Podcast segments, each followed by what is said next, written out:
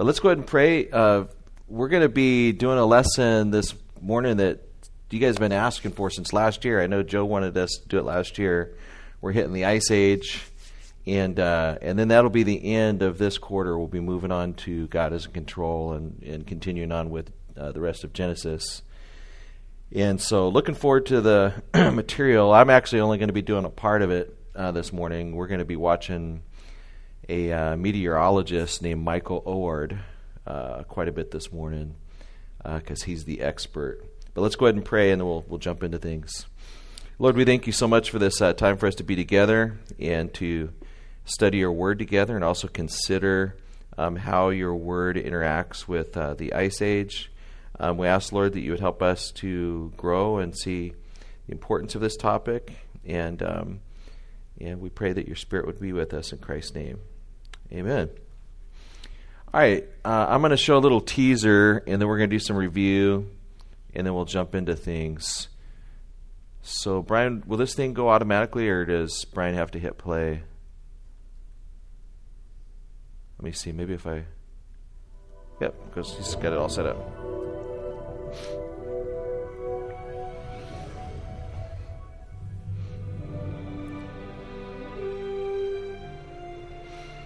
The ice on Greenland and Antarctica is in places miles deep and hundreds of miles wide. In the present, however, all but the edges of these ice sheets are cold deserts. Not enough snow and ice falls there to build up the depth of ice that we find today even if long periods of time were available. The flood of the Bible may provide an answer. First of all, flood rocks contain thick piles of lava and huge volumes of volcanic ash.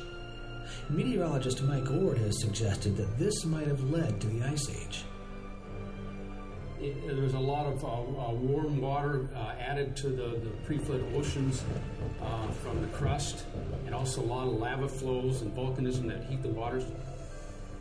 Evidence in fossils suggests that the oceans were warmed up in the course of the flood. The average temperature of the ocean is 39 degrees Fahrenheit. Well, after the flood, it could have been an average of about 86 degrees Fahrenheit. And you could have taken a swim in the Arctic Ocean uh, right after the flood. It was so warm but then it's going to start cooling down, and that cooling is mainly by evaporation. So uh, the key here is that um, for that warm water, you evaporate so much more uh, water vapor in the air. As the oceans cooled after the flood, heavy snow began to fall. Computer simulations that begin with warm oceans show snow falling far inland over cool continents. Ice sheets build up thousands of feet thick where we see evidence for such ice today. This ice built up in only a few centuries of time. The whole process was sped up by volcanic ash cooling the earth after the flood. Because of the instability of the earth after the flood, there'd be a lot of volcanism. Aerosols are tiny uh, particles about a, a, a micron in diameter and they'll float up there in the stratosphere for several years, and they reflect sunlight back to space. So you have a cooling mechanism. The ice is going to build up, and then finally it's going to come to a point where it's going to peak. That's glacial maximum. Once the oceans cooled enough, the evaporation slowed, the snows stopped, and the ice began to melt. Calculations suggest that the buildup, movement, and melting of ice did not require many thousands of years as is traditionally taught. From a warm world at the end of the flood to the melting of the ice took only centuries of time. And then I see evidence of the one ice age and a short, rapid ice age that melts catastrophically. This is what I see uh, uh, based on science. Present climate is not the key to understanding what produced thick piles of ice in Greenland and Antarctica. It looks like the Bible had the key all along the Great Flood in the days of Noah.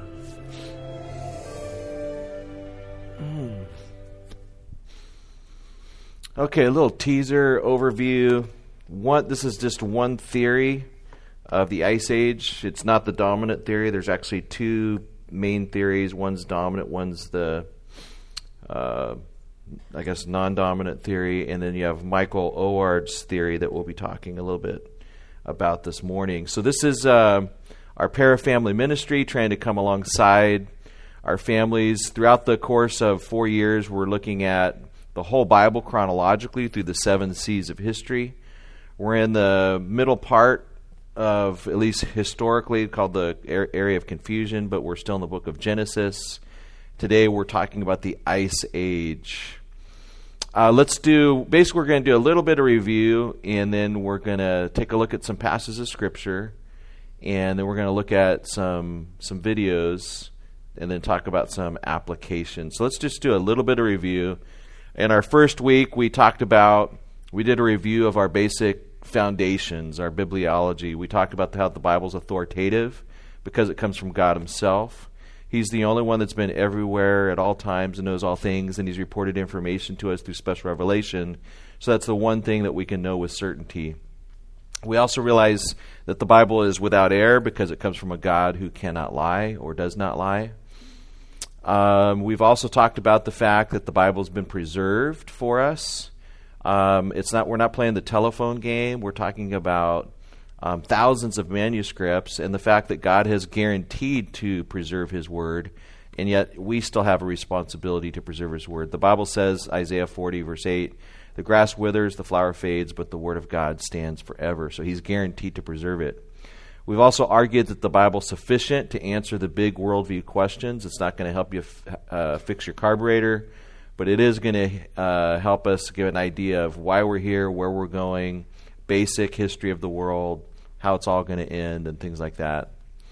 Um, when we study the Bible, we use a literal historical grammatical approach or interpretation, hermeneutic. Um, we talked about that, what it means to be literal, historical, grammatical, as opposed to spiritualizing the text, or geschichte, just telling the stories, moral stories, as opposed to just looking at the big ideas rather than word by word verbal inspiration. Uh, therefore, we do exegesis instead of what? Eisegesis. We try to get out of the text what was intended to be there for the original audience before we come and make applications to ourselves. So when we read, like, say, Genesis 1 to 11, for instance, we don't say, how, how should this be interpreted in light of our day first? We say, what was the Holy Spirit doing through Moses as he wrote to the original audience, that is the second generation of Israel, um, about origins of the world? We find out how would they have read the text first. And if, if we can determine how they would have read the text, that's our interpretation. Then we make applications to our world today. Last week we observed um, that God is both merciful and just in his dealings with Sodom and Gomorrah and Lot and his family. We spent a lot of time on that. Some pretty crazy stuff. But to me, it's actually one of the one of the demonstrations of the validity of Scripture is the fact that the Bible is willing to report cultural elements even if it looks kind of bad. Right? The Bible a lot of times just reports this is just what happened, just the facts, man. This is just the facts, right? Um, and there would be a lot of temptation to try to alter the facts. In fact, there were early church fathers and early Christians that did try to alter the facts of the Old Testament, not in the sense of like changing the scripture, but they would reinterpret the scripture because they were embarrassed by stories like Sodom and Gomorrah and Lot and the way his behavior. And so the fact that the Bible is willing to report to us some of these things that really put our heroes in bad light actually makes it more valid. It doesn't um, invalidate the scripture. All right, let's uh, let's go ahead and open up to Genesis chapter eight.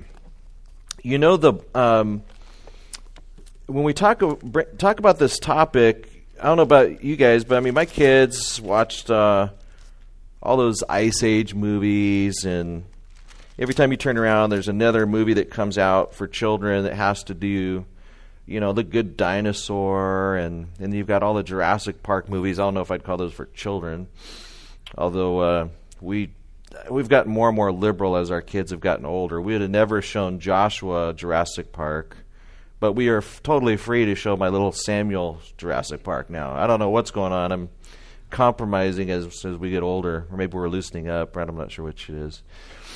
Um, but you know, it's real clear when you watch these movies the worldview that's coming through. Obviously, Ice Age, it's totally built upon evolutionary worldview. You watch Jurassic Park, the newer Jurassic Park, the first thing you see is the foot of a bird, and when you first see it, it's like you, there's this, and then the camera goes back, and then you see it's a bird.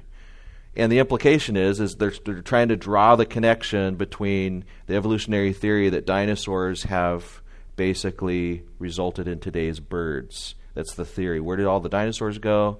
Well, a lot of them are now today's birds. and so that's the way the movie starts off. And so when you when you consider something like the Ice Age, you know, kids are seeing the Ice Age movie, they start hearing about the Ice Age from the time they're in elementary school and they're told that there's four main ice ages, and uh, each ice age takes about 200,000 years. And when you consider all the various ice ages, we're talking about several million years, at least 2.5 million years for the ice ages to take place, which obviously, on a literal reading of the scripture, just makes the Bible just outmoded, right? On a, on a straightforward reading of the Bible, if, if what they're saying about the ice age is true, um, then then we've got the wrong reading of the Bible. Not to mention the fact that the Bible really doesn't seem to say a thing about an ice age. Right?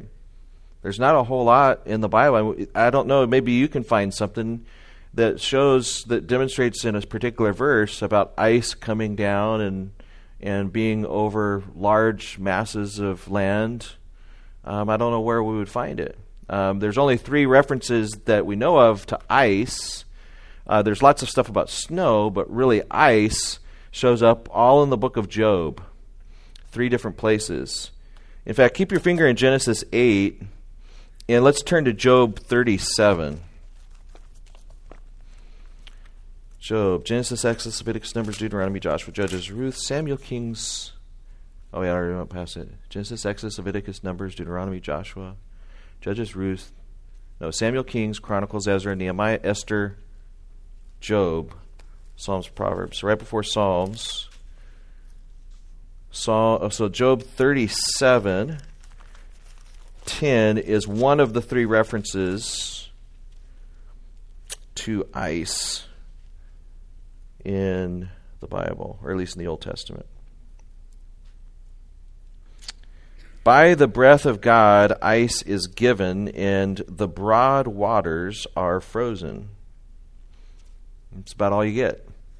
So, you know, and, and contextually, if you look up above, um, there's just kind of this is one of those sections where God is basically talking to Job and saying, Who are you? You know, here's what I've done. What have you done? Where were you? And so, right in the middle of that kind of one of those sections, there's this idea of God, ice comes from the breath of God. And then in the parallelism of the what seems to be a poetic section, the broad waters are frozen. What does that mean? Broad waters. You know, could this fit the ice age? Maybe, maybe not. Um, I don't know that this is God's burden to demonstrate the ice age to Job, but then again, you know, Job is he's living in very ancient times, and maybe God is pointing to some glacier and saying the broad waters have been created by me. And so it could be a hint at something, but then again, maybe it's just talking about a frozen lake. Maybe it's just talking about a big frozen river. Um, we really, really have no idea. Turn back to Genesis 8, though, and we're just going to make a few quick observations of this text.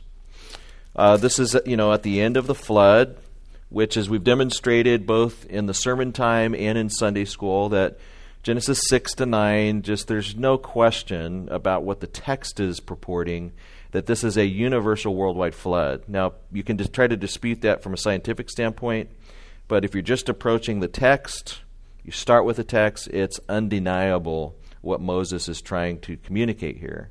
You can disagree with Moses. You can say that Moses just didn't understand cosmology or didn't understand a lot of things about science, but it's it's undeniable what Moses was thinking he was communicating. Uh, so in verse 20, we have this Then Noah built an altar to the Lord and took of every clean animal and every clean bird and offered a burnt offering, offering on the altar. Now, the first time I read that when I was a young person, when I was a brand new Christian, I started reading through my King James Bible. I said, Oh no, Noah, you just brought animals two by two. and now you're sacrificing. These are going, you're putting these guys into uh, extinction. What's the response to that? Yeah, he was actually he brought two by two, but he was also commanded to bring clean animals onto the ark that were going to be for this very purpose. And so there were clean animals, extra animals that were brought on for the sake of worship as soon as they got off the ark, and that's what's going on here. He's not throwing some animal species into extinction. And so, but he is off, he's worshiping the Lord. Um, and then verse 21, what's the Lord's response? The Lord smelled a soothing aroma. Then the Lord said in his heart, I will never again curse the ground for man's sake. Although the imagination of man's heart is evil from his youth, nor will I again destroy every living thing as I have done. And so this is what we call the Noahic covenant. Uh, Noah, everybody's destroyed. Noah and his family, eight people get off the ark. They worship the Lord. They um, so there's this renewal of this covenant, and God promises that He's never again going to destroy the world the way He just did. And again, as we've talked about in the past, if this was just merely a local flood, then God's done local floods all over the place many times. But if this is really a universal flood, that's never happened again. And so God has continued to keep that covenant. Then, in, what we're interested in is, um, is the next part, verse 22. This is part of the covenant as well.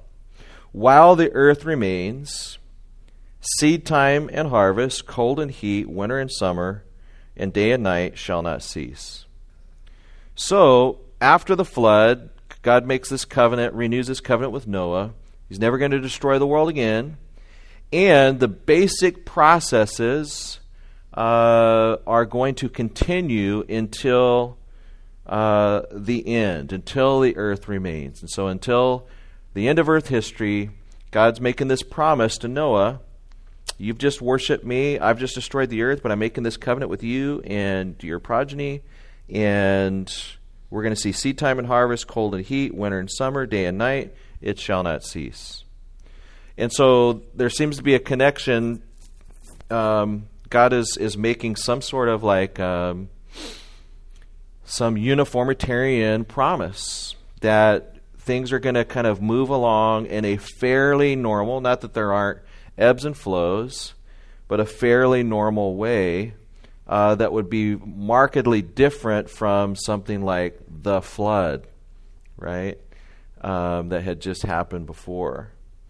And so that's virtually all we really have to go on. Let's look at one other passage, and then we're gonna we're gonna watch um, a couple videos. Look at Romans one, uh, verse twenty just generically speaking about creation, Paul says, For since the creation of the world, his invisible attributes are clearly seen, being understood by the things that are made, and his eternal power and Godhead, so that they are without excuse. So, since the creation, God has revealed things about himself.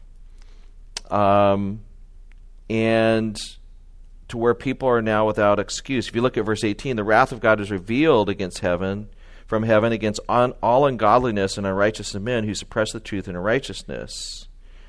Because what may, what may be known of God is manifest in them. So, this wrath of God thing has been revealed from heaven in lots of different ways. When Adam and Eve fell, God instituted death.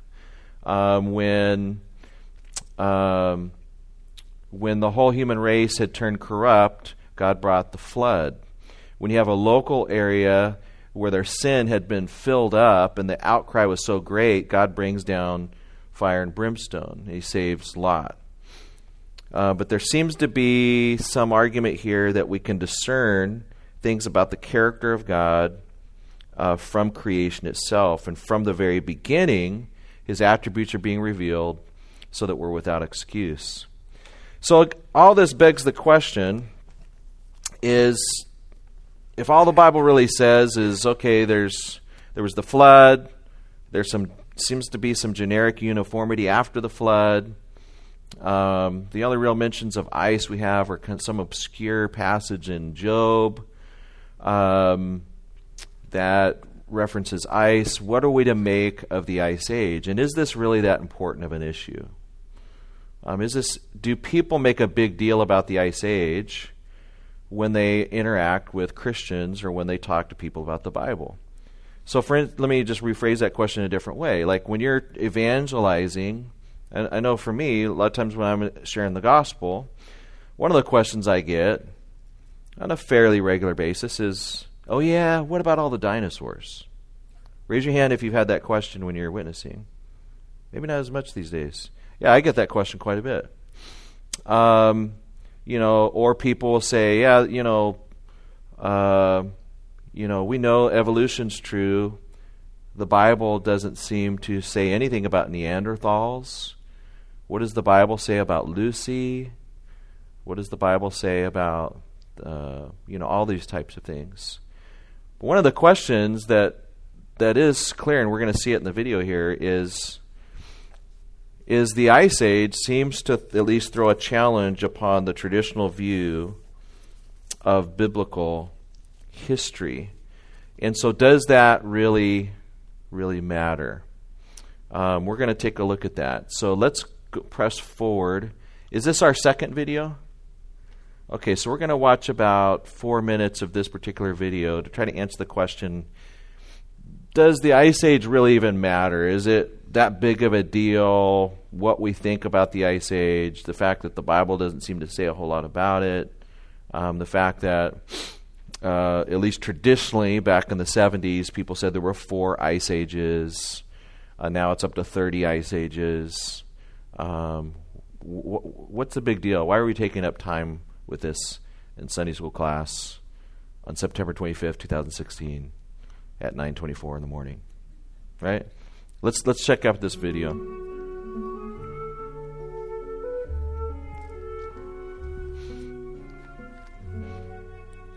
Topic this time is the Ice Age. Only the Bible can explain it. Provocative title. But I will flush it out for you and see, and you'll understand what I mean by that.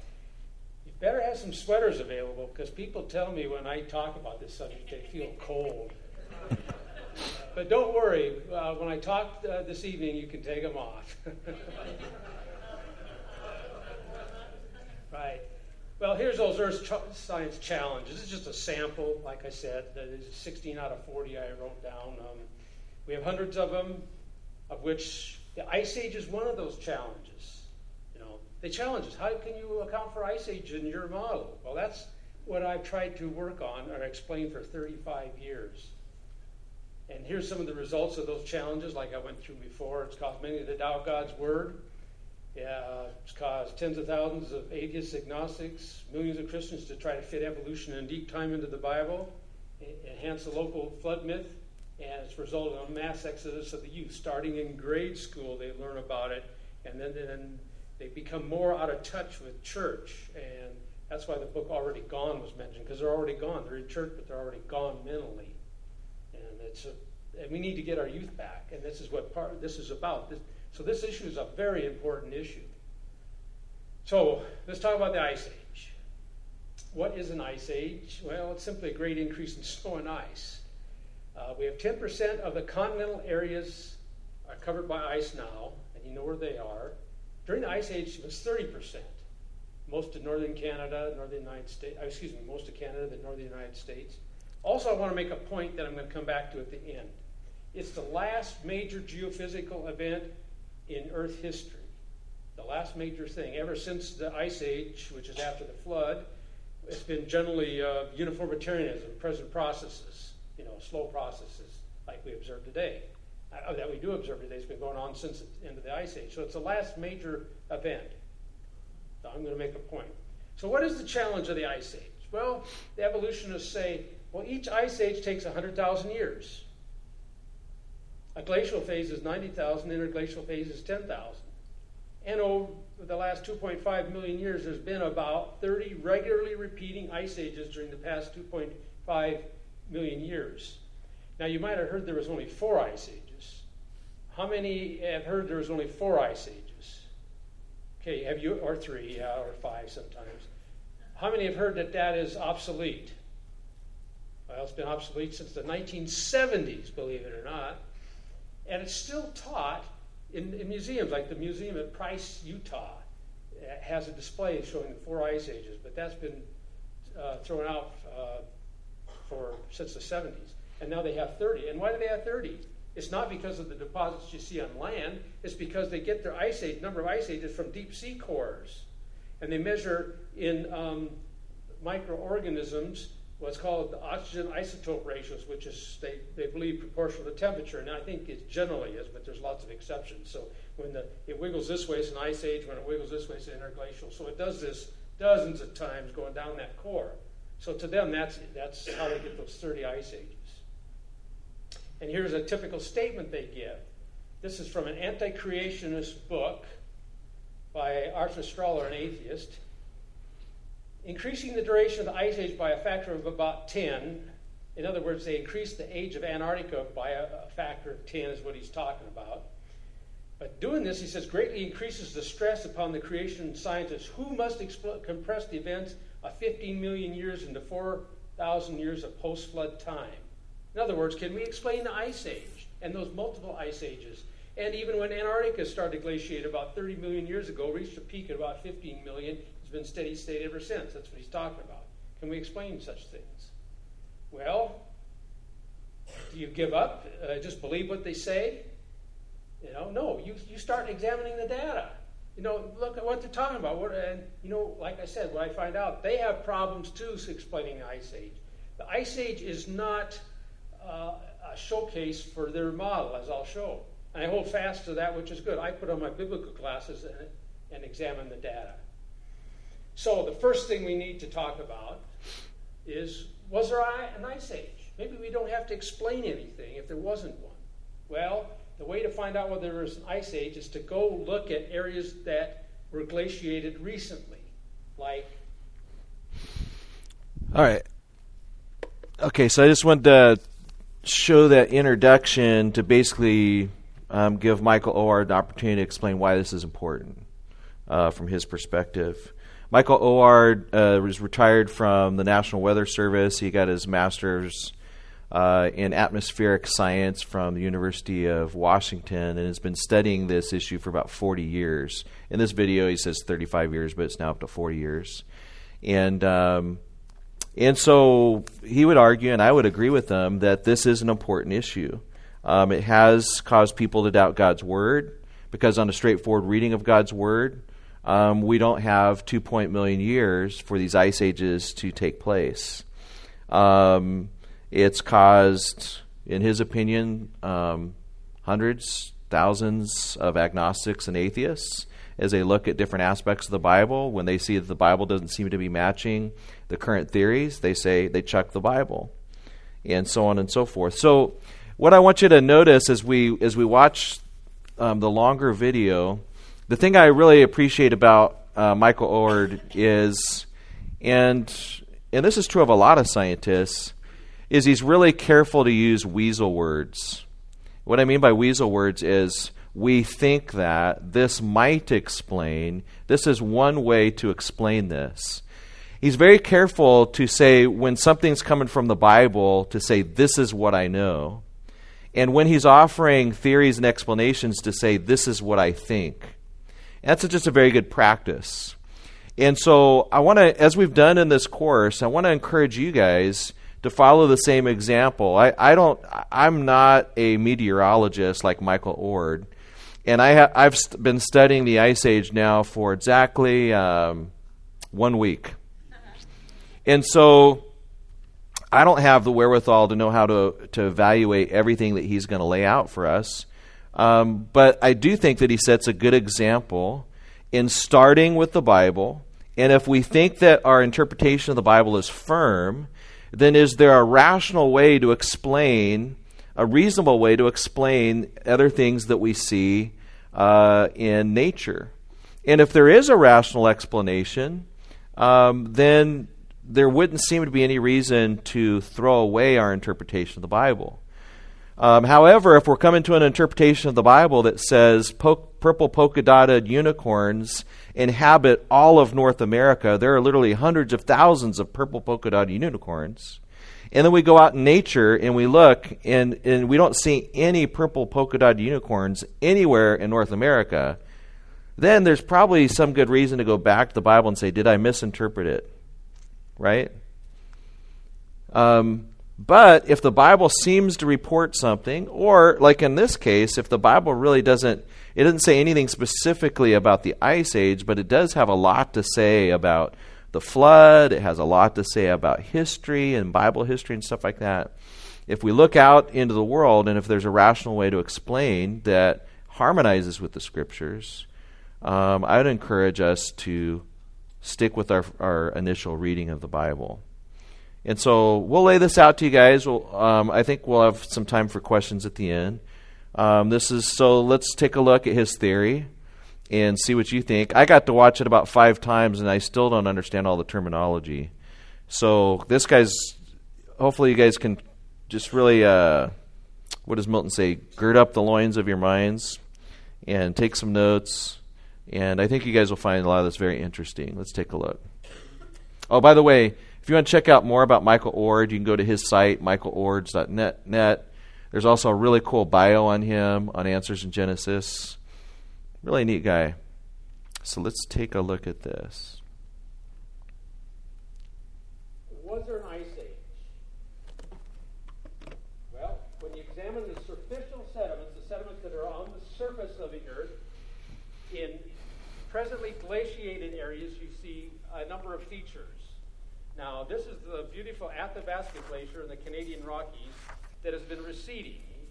This sign right there, that's where it was in 1890, and yet it has been receding. And when it leaves behind, you can examine what ice does. It leaves behind rocks of all sizes, within usually sand and silt, kind of in a finer grain matrix.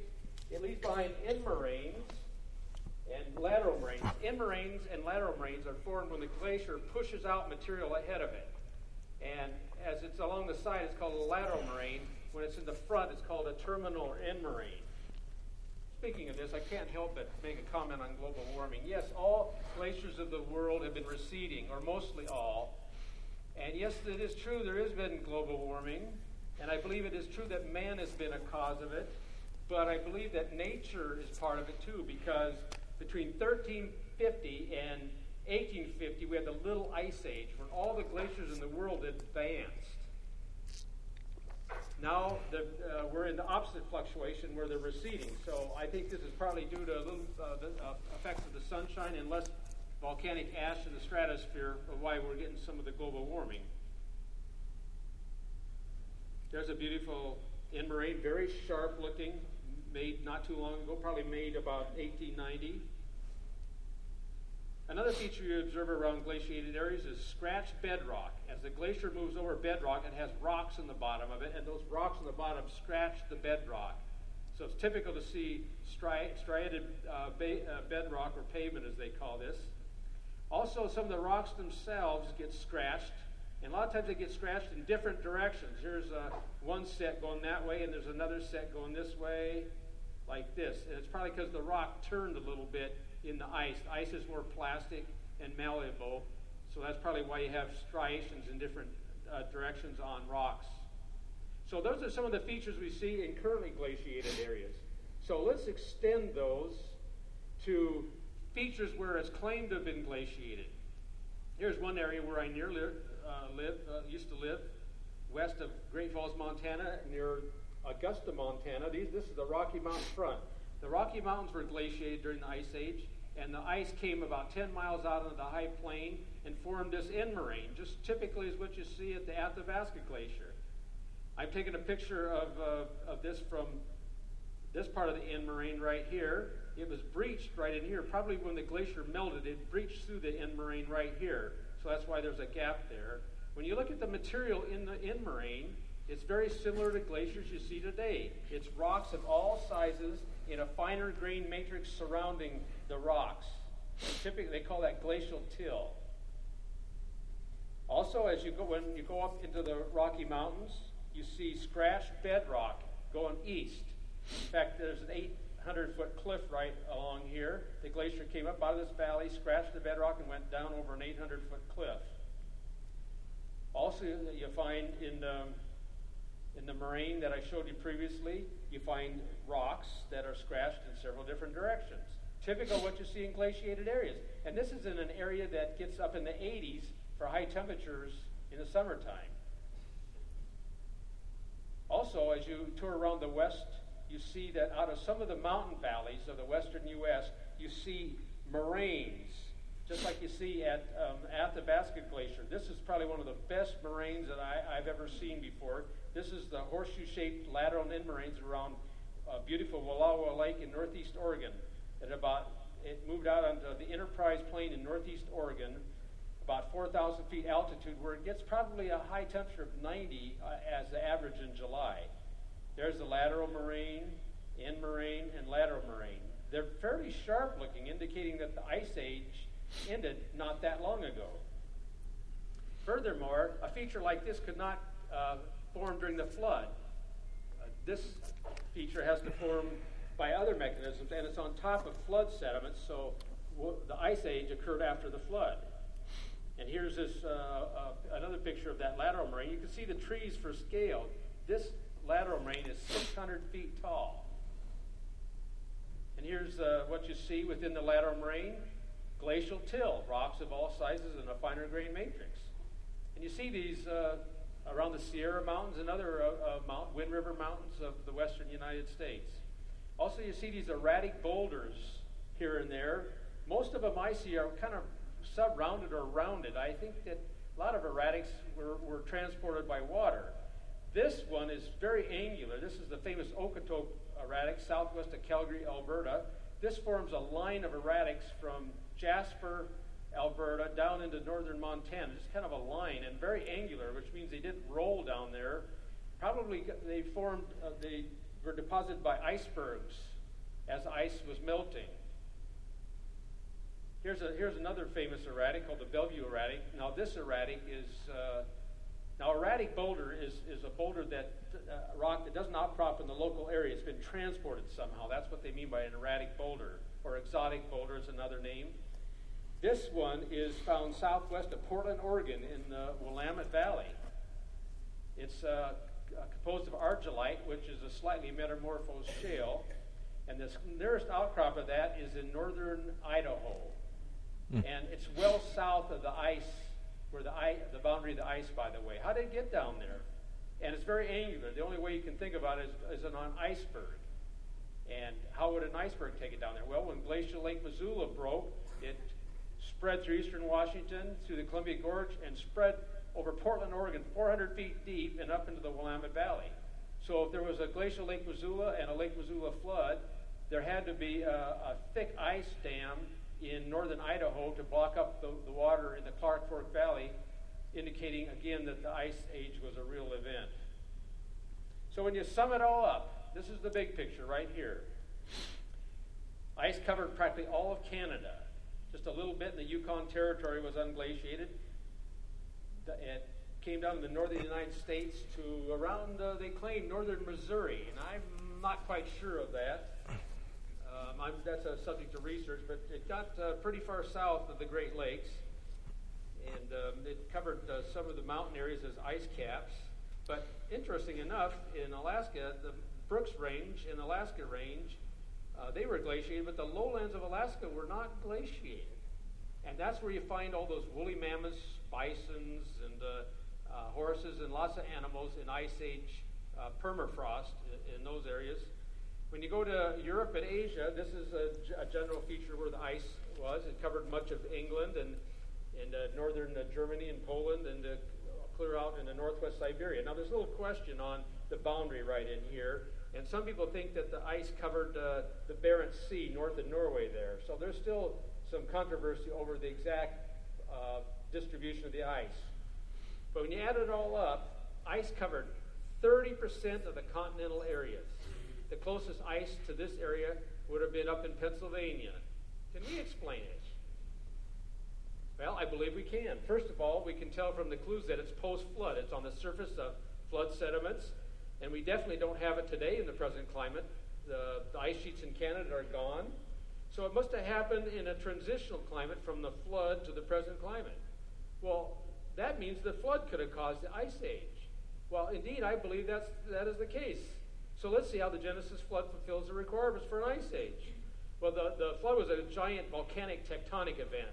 Tectonic is crustal uh, earth movements. But uh, at the end of the flood, you have a huge shroud of volcanic dust and aerosols. Aerosols are fine par- uh, particles about a micron in diameter. They would be floating on the stratosphere. What they do, what we know from modern volcanic eruptions, they cause cooler temperatures, especially in summer and over the large land masses. So after the flood, you'd have so much volcanic ash and aerosols that you'd cause a, a pretty good cooling right off the bat. Also, the fountains of the great deep and volcanism cause a warm ocean. There's lots of ways to cause a warm ocean in, uh, in any flood model, but the fountains of the great deep imply that there was uh, water trapped in the crust and it came up, and at the end of the flood, uh, that warm water coming from the crust would have been added to the current oceans, resulting in a warm ocean from top to bottom and pole to pole. You could probably swim in the Arctic Ocean right after the flood, it was so warm. There'd be no sea ice. Anyway, the significance of the warm water is that the warmer the water, the more the evaporation. In fact, at 86 degrees Fahrenheit, you would have seven times the amount of evaporation of of water than at 0 degrees centigrade or 32 degrees Fahrenheit. Huge amount of evaporation with warmer water. Also, the mechanism is going to persist, but it's going to wane with time as the volcanic ash uh, settles out and the earth settles down to equilibrium and the oceans cool. Particularly, the oceans cooling is the key for the waning of the ice age. Here's kind of a schematic of how this would work. Uh, the volcanic dust and aerosols would reflect some of the sunlight back to space cooling the surface of the earth, mainly the, the land masses at mid and high latitudes. Now, volcanic ash and aerosols filter out of the atmosphere, sink out of the atmosphere in about one to three years. So you have to keep replenishing the stratosphere um, after the, the, the, the flood. And indeed, there's a tremendous amount of ice age volcanism in ice age sediments, indicating we had tremendous volcanism for quite a while after the flood. Now, they notice, they know that. Uniformitarians notice that. They know volcanism causes cooling. But you know, when they stretch out the ice age into a two million year period, it's nothing. But when we telescope it into a short time scale, it becomes very, very significant. Now, with basic meteorology, you can guesstimate, that's, a, that's meteorological jargon, the storm tracks during the Ice Age. Storm tracks would be in areas where you have strong horizontal temperature differences. And where would they be? They would generally be between the cold, cool land and the warm ocean. So you'd have a storm track parallel with the east coast. Also, another uh, storm track would be uh, cold uh, ice ice sheet and uh, a little bit warmer land here. So you'd have a storm track just south of the ice sheet, and storms would generally follow these. Now these are general storm tracks in meteorology, chaos usually rules. So these are just these are just general. And most of the time, precipitation in wintertime storms falls on the north side of the storm. So it falls right in there where the ice was building up. In this schematic, the, this is uh, where the ice is still building up. Also, you can figure out where the main evaporation areas are. Generally, with west to east flow, you have fairly uh, drier cooler air from the continent going out over the warmer ocean.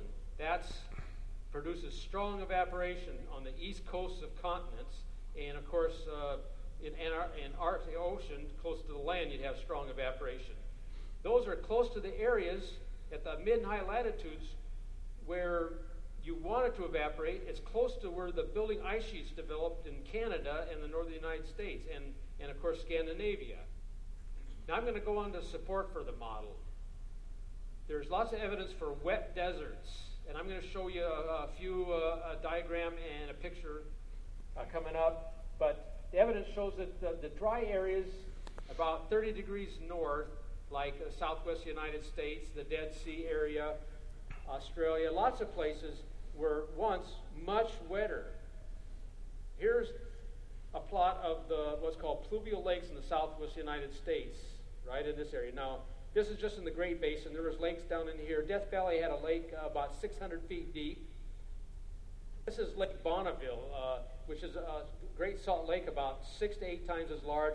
800 feet deep, deeper. By the way, the average depth of salt, uh, Great Salt Lake, Lake not today is only 15 feet deep. It was 800 feet deeper during the Ice Age. Now, uniformitarians, how are they going to get a climate change to, to fill these things up in those areas? It is very difficult. But like I said, in our model, we fill them up first as the flood drains off. It'll fill up pockets or basins uh, in the land at the end of the flood. And by the way, if you've ever been to these areas, there's beautiful, large shoreline features along this Lake Bonneville here, shorelines and high deltas. If you land at Salt Lake Airport, look out the window along the foothills and you see the shorelines. There's two distinct shorelines. In fact, I found shorelines around this, this lake. It's called Lake Lahontan. Uh, it's today you just have a few shriveled remnants of that lake. These lakes right here, they get up to almost 100 degrees now in the summer. Um, I've, I've taken pictures around there. There's a Mono Lake there, Glacier Lake, Mono Lake, and then Death Valley. Yeah, there's shorelines around Death Valley. T- quite a different climate during the Ice Age, a lot wetter. Now, it's interesting that the Sahara Desert was much wetter. Man lived in the Sahara Desert by the thousands, and he has all kinds of rock art. This is a picture of a giraffe on a rock in the Sahara Desert. And I'm going to just summarize uh, a quote from the book, The Great Sahara. The Sahara is a veritable art gallery of prehistoric paintings. The evidence is enough to show that the Sahara was once a well populated area of the prehistoric world. Yet, there is man's work in the most inaccessible corners of the desert. Literally thousands of figures of tropical and aquatic animals. Yes, aquatic animals. Enormous herds of cattle, hunters armed with bows and boomerangs, and even domestic scenes of women and children in the circular huts in which they live. Why would the Sahara be much wetter during the Ice Age? Well, because you had a huge amount of evaporation right after the flood. The lowlands of Siberia, Alaska, and the Yukon were unglaciated, and this is a mystery. And here's a plot of uh, the mountains being glaciated, and the lowlands, which are, are in yellow there, are unglaciated. By the way, most models of the Ice Age have extreme difficulty forming the Ice Age extreme difficulty. Now, some will produce it, but a lot of times it's because those models are tweaked to produce it. Anyway, Phillips and Held said in the Journal of Climate, Siberia and Alaska, well, they said, we now have glaciation. they did produce glaciation, but unfortunately, it was outside the areas where it existed during the last ice age. and that included the lowlands of, of Alaska, Siberia, and the Yukon. In other words, those lowlands like to glaciate. Why were they glaciated in our model? It's because of all the warm onshore flow. Mainly, it was the onshore flow that kept it uh, ice free. Now, the woolly mammoths in Siberia.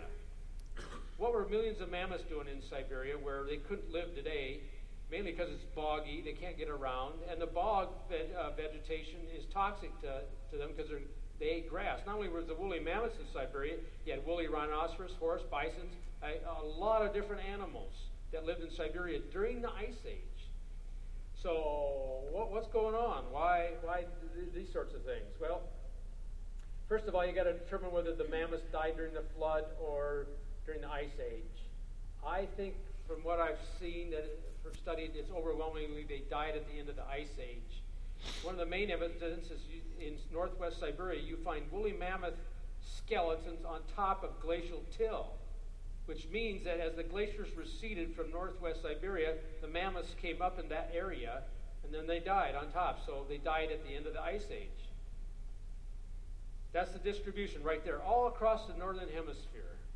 In fact, you don't find them in areas where the, the ice uh, lasted the longest, which is much of Canada and uh, northern and central Scandinavia, which is what you'd expect during an ice age.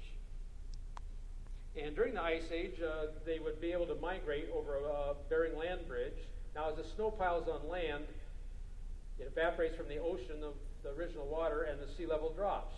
And the, Bering Land Bridge is very shallow, so man and animals could easily migrate uh, into the United States and down through an ice-free corridor. They came down here and spread through into the southern United States, Central and South America.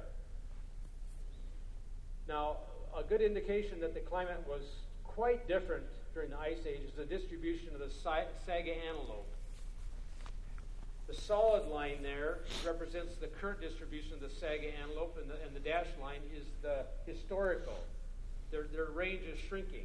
But those dots represent ice age distributions. You can see them up in northern Siberia. What's so significant about that? Well, the saiga antelope has thin hooves, and it likes wide open spaces, plains, and can't negotiate permafrost very well, and swamps very well, indicating that this area was totally different uh, ecologically during the ice age than it is there today. During the summers, it's a it's quite a swampland because of the melting of permafrost. Permafrost melts that much, and it has nowhere to go, and so it ponds, and then you get all these plants growing in there, and it becomes a bogland. And it's hardly any animals can live there today in those those those areas. This is indication that we very likely had no permafrost during the ice age. Now, the uniformitarians, I think, have, not really faced this, this problem because they grudgingly might say, well, maybe it was a little warmer climate, but, but some say, hey, it was during the ice age. It had to be a lot colder in Siberia. And they say, oh, that would solve the problem of those bogs. It frees the bogs. Well, if it freezes the bogs, what are they going to eat? And here's a woolly mammoth timeline. Whether you start with uh, two elephants that leave the ark at the end of the ice age or two woolly mammoths, I believe it was two elephants, and the mastodons and mammoths are part of the elephant kind. But regardless, they're going to grow slowly. They grow slowly, and then finally, when gonna, their population is going to mushroom by geometric progression. Yes, you have plenty of time for millions of mammoths in a 700 year ice age. Finally, towards the end of the ice age, the climate changes. It's a dynamic climate. It becomes colder, drier, and windy, and they go extinct at the end of the ice age. This is the famous Berezovka uh, mammoth that was uh, towed out of uh, northeast Siberia, and that's generally the position they found him. It's in the St. Peter, Petersburg Museum in uh, St. Petersburg, and it had a broken foreleg, it had broken ribs, broken pelvis, and it was in a general standing position. The question is that really plagues most people is how did these animals die? Well, I believe the solution is found in the deposits surrounding the mammoths. Let's take a look at what they were they're buried in. Are they buried in uh, bog uh, with bog uh, material, uh, river material? Some are in, in those, I think, but the mass majority of them are in windblown silt. This is a recent quote from a book called Mammoths and the Mammoth Fauna. A particular interest for paleozoologists is what's called the Yedoma. The Yedomas are hills of, perma, of that are formed after permafrost melts around it and then leaves some permafrost as hills. This is actually a loess layer, that is windblown silt, as a rule containing the largest amounts of remains of late Pleistocene animals. They're buried in windblown silt. So, what's the picture here? Well, I believe they died in, in, in large dust storms, sort of like what happened in the Dust Bowl era. This is a picture from the Dust Bowl era that uh, if you were in a dust storm, you would see just a cloud of this dust uh, coming, and the visibility would go down to zero. There might not be any wind right before it. It'd be like with a cold front. Sometimes there's no wind ahead of a cold front. Suddenly, the winds just really pick up, and, and it just the visibility drops to zero. And dust drifts. Talk about dust drifts. During the Dust Bowl eras, dust drifts covered up uh, fences, machinery. Up, this one is up to the tops of a house. Mm. And by the way, I believe that the amount of windblown silt in, in those areas of Siberia, some in place, some places is over 100 feet thick. So I believe you had worse dust storms up there in Siberia than you did in the Dust Bowl era. They might ask, well, why are we going to have late uh, ice age dust storms? Well, because of colder winters, colder oceans, which means more sea ice, which also means a drier atmosphere, and stronger north south temperature differences, all resulting in lot stronger winds and dry, cold fronts, lot drier, cold, uh, cold fronts. So here's the big picture. Woolly mammoth, peacefully eating uh, grass and buttercups. Yes, buttercups. The reason we have those is because uh, uh they were in his mouth and in its stomach, uh, half decayed. The digestion of a woolly mammoth doesn't occur in the stomach; it occurs in the after the stomach. By the way, I think that's a key to why we, we the, the vegetation's only half decayed. But anyway, the winds come up. Uh oh, he's going to ride it out. Guess what? He ends up like a snow fence. And what happens to snow fences? The snow piles up around it. The dust would pile up. He's starting to suffocate. And he's in a standing position. He tries to get out, and he breaks his uh, right arm uh, leg bone because it appears that he was alive when that front leg uh, broke. And by the way, there's an analog for this uh, in Hot Springs, South Dakota, where some of the mammoths that fell into that sinkhole, it excavated 52 uh, mammoths in Hot Springs, South Dakota, in a sinkhole. Some of them have broken forelimbs also.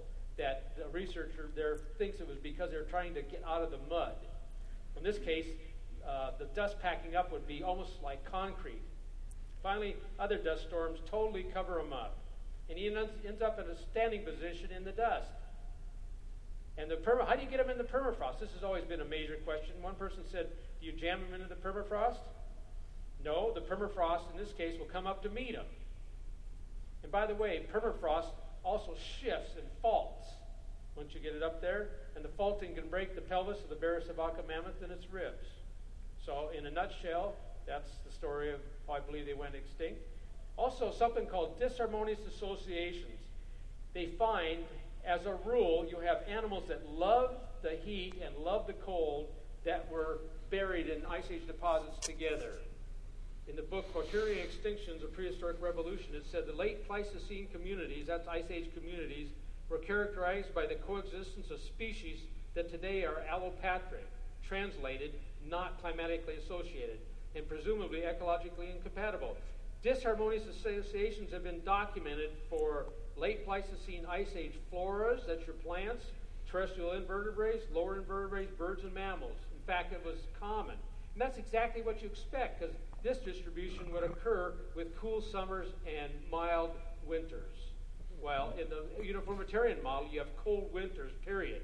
You shouldn't expect that. One of the most outrageous instances is in England where you have 100 associations of hippos with musk ox and reindeers in the same stratigraphic layer.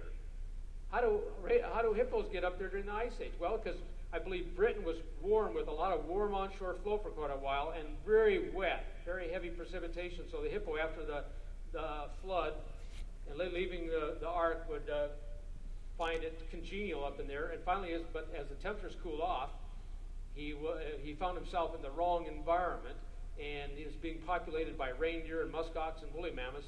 And finally, they all died and were, were, were buried in, in what it says here in this quote.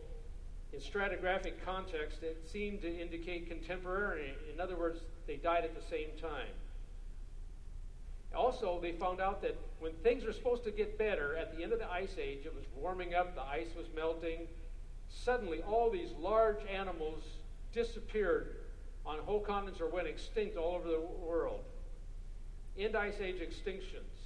100 species of large animals in North America, that 70% died at the end of the Ice Age, including the horse and the camel. Mm. Europe and Asia lost 75% at the end of the Ice Age. Australia lost 90% at the end of the Ice Age. Why?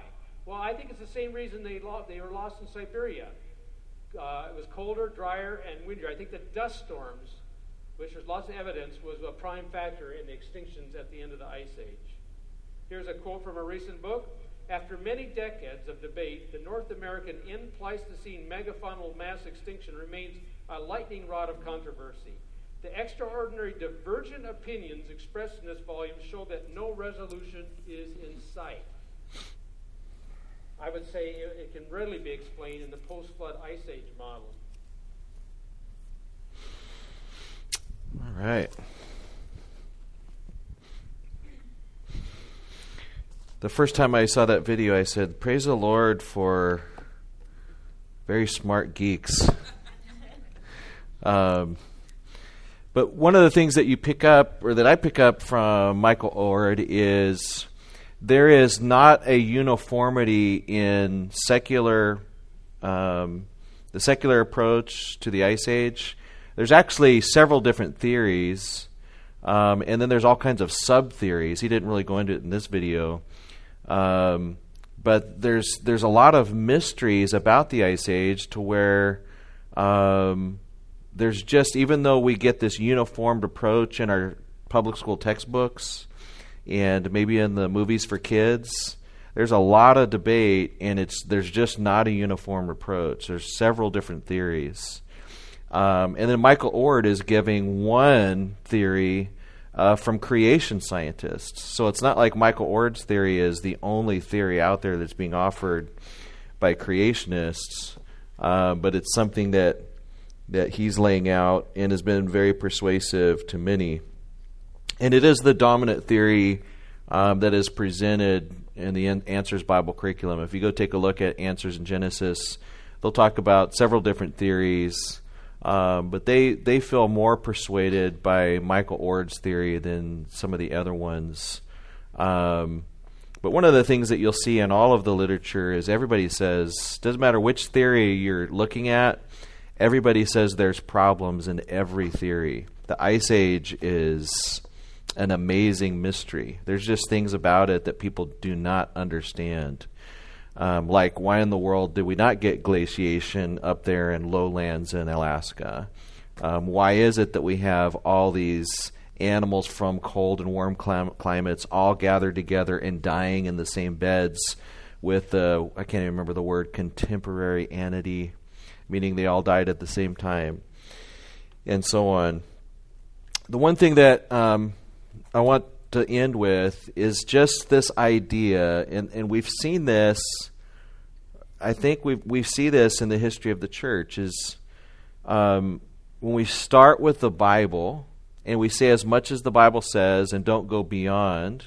You know, so don't try to affirm something the Bible doesn't affirm, but let's try to affirm all that the Bible does affirm. Um, then when we look out um, through our Bible glasses and say, can we make a rational explanation for things in the world? That by and large, as the evidence comes in, that's what we're seeing. Um, now, is there evidence out there that are, uh, there things that we just still don't know? Obviously, um, but we have to be careful about this whole. I'll, I'll, I'll try to see if I keep telling you guys I'm going to send you this article by um, an archaeologist that talks about the very, very small percentage of things that we've discovered in the past through archaeology, and therefore how ridiculous it is to say that something could not have happened because we haven't discovered it in archaeology. That's like saying we can't say there's hay because um, we haven't discovered the needle yet. Um, I don't know if that analogy works. I'll go back and think of a better analogy. Um, but we're okay. We're at time. Is there any any questions that you guys have? Yeah, Luan. No, Luan. Okay.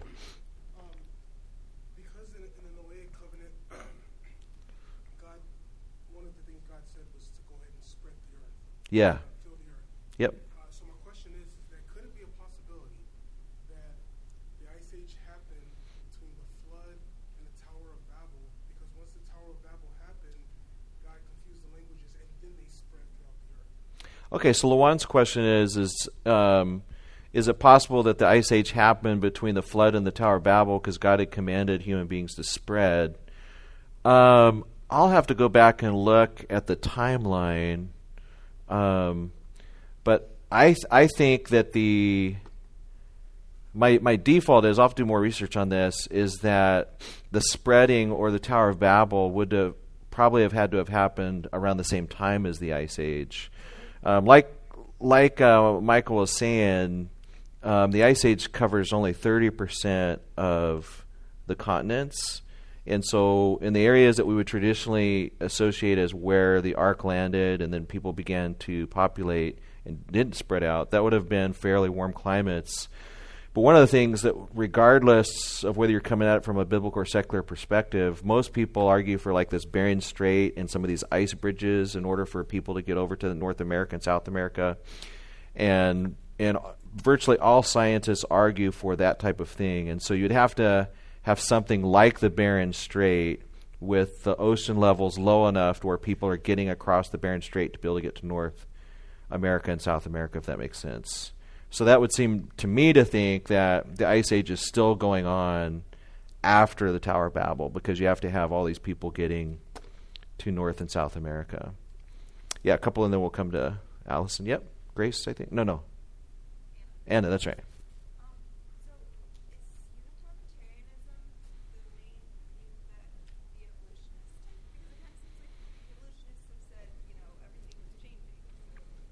Yeah, so the question is Is uniformitarianism the main view of evolutionists?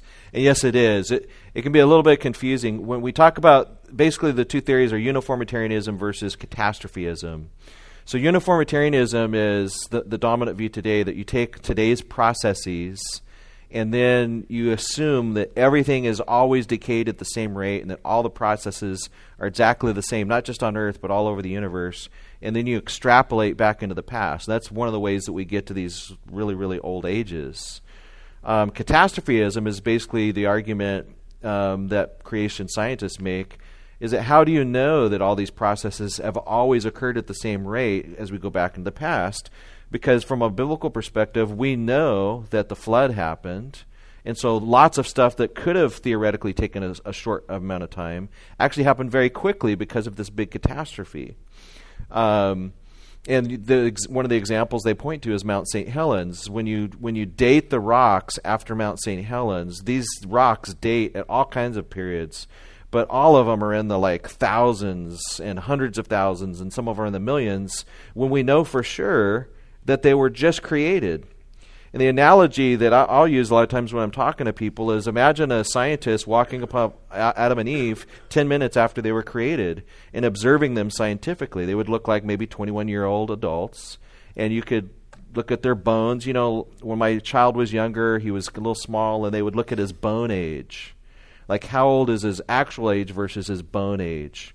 And so you could have examined the bone age of Adam and Eve and arrived at, well, these are 21 year old adults, so they must have been here for at least 21 years. And you would be absolutely wrong because what you didn't know is that God had just created them 10 minutes ago. You just weren't there and didn't see it. You didn't have the special revelation to know that.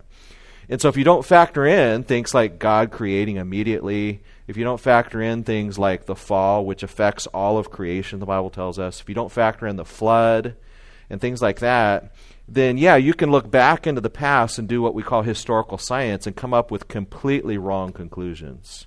Now, does uniformitarianism work, generally speaking, if you're looking at s- short periods of time? I would say yes, obviously.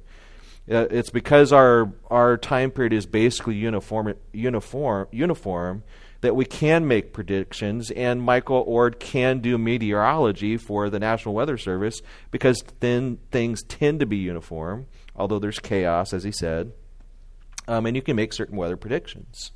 But can you always extrapolate that back into the past? And creation scientists say no. So that's that's really the crux of the debate. One final question and I'm going to be in trouble. Yeah. Yeah, he argues for 700 years uh, based upon what he would argue would be the the decay rates, looking at like say that 1890, and in his theory, how much of the aerosols are in the atmosphere, what would have what would have happened to the aerosols and the volcanic dust, and I don't understand all the you know, you could look at his book and see the way he calculates it all out. But yeah, he basically argues for about 700 years. So, really good stuff. Again, let's keep in mind when we're talking about the Bible and we're talking about like kind of the weasel word stuff. Um, but let's go ahead and pray. Lord, we thank you so much that when we look at your word, we see that it is authoritative and it is sufficient. We can affirm everything that your word says. And uh, when your word does not speak on something, we need not affirm it. And um, but we thank you, Lord, that that we are so blessed to have uh, a Bible that comports with reality. Um, how sad it is to think of other religions um, that have falsified history. I'm thinking of like the Mormon religion. And when they look out, read their Book of Mormon, and they look out into the world, they see nothing and yet, when we look at your word and we look out into history and science and so on, we see confirmation. And so, help us to hold um, strongly to your word as as we've interpreted it. Uh, if we've made the right interpretations, um, we pray, Father, we would hold loosely to things that um, are just mere speculation. Thank you for men like Michael Oard and others that are trying to help us explain um, the Ice Age. But we just thank you for your glory, your power, your beauty that we see in such phenomena. We give you all the glory in Christ's name. Amen.